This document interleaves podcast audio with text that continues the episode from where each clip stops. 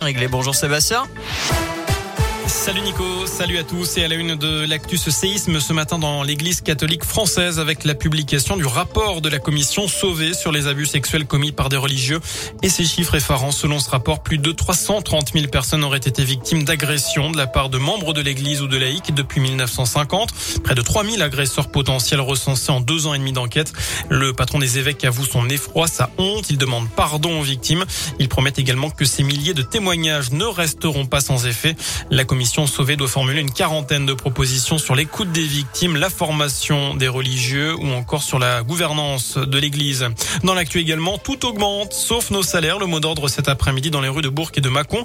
Journée de mobilisation interprofessionnelle, la première depuis la rentrée, pour la hausse du SMIC et des salaires, contre les réformes de l'assurance chômage et des retraites. Dans un cortège de la région, Radio Scoop a rencontré Julien, professeur dans un lycée. Qu'est-ce qu'on demande bah Déjà de la considération et des moyens. Hein. Les moyens, ça se passe par des choses tout à fait basiques et très concrètes. Je suis dans un établissement de 120 enseignants. Euh, on n'a qu'un photocopieur qui marche euh, parce qu'on nous dit qu'on n'a pas assez de sous pour, euh, pour en avoir trois, par exemple. Des choses comme ça. On a des classes surchargées avec 35, 35 élèves. voilà, des dégradations progressives de, de nos conditions de travail.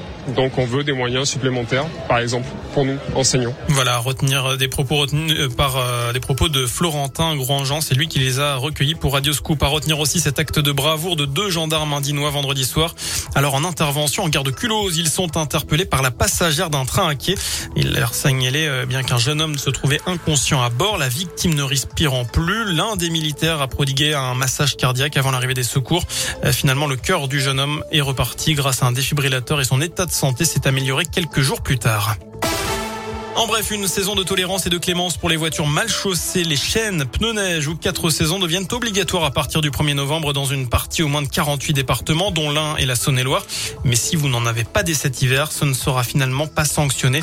Annonce hier du ministère de l'Intérieur. Obligation, mais pas de sanction. Alors, est-ce que vous allez vous équiper en pneus neige cette année?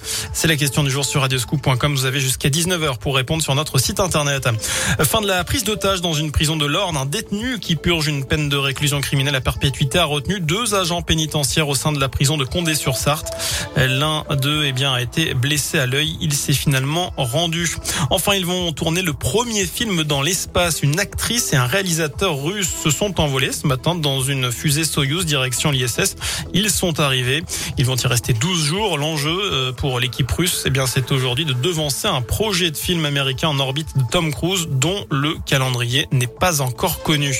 Voilà pour de l'actu. L'info de retour dans une demi-heure. Je vous laisse en compagnie de Nico et je vous dis donc à tout à l'heure.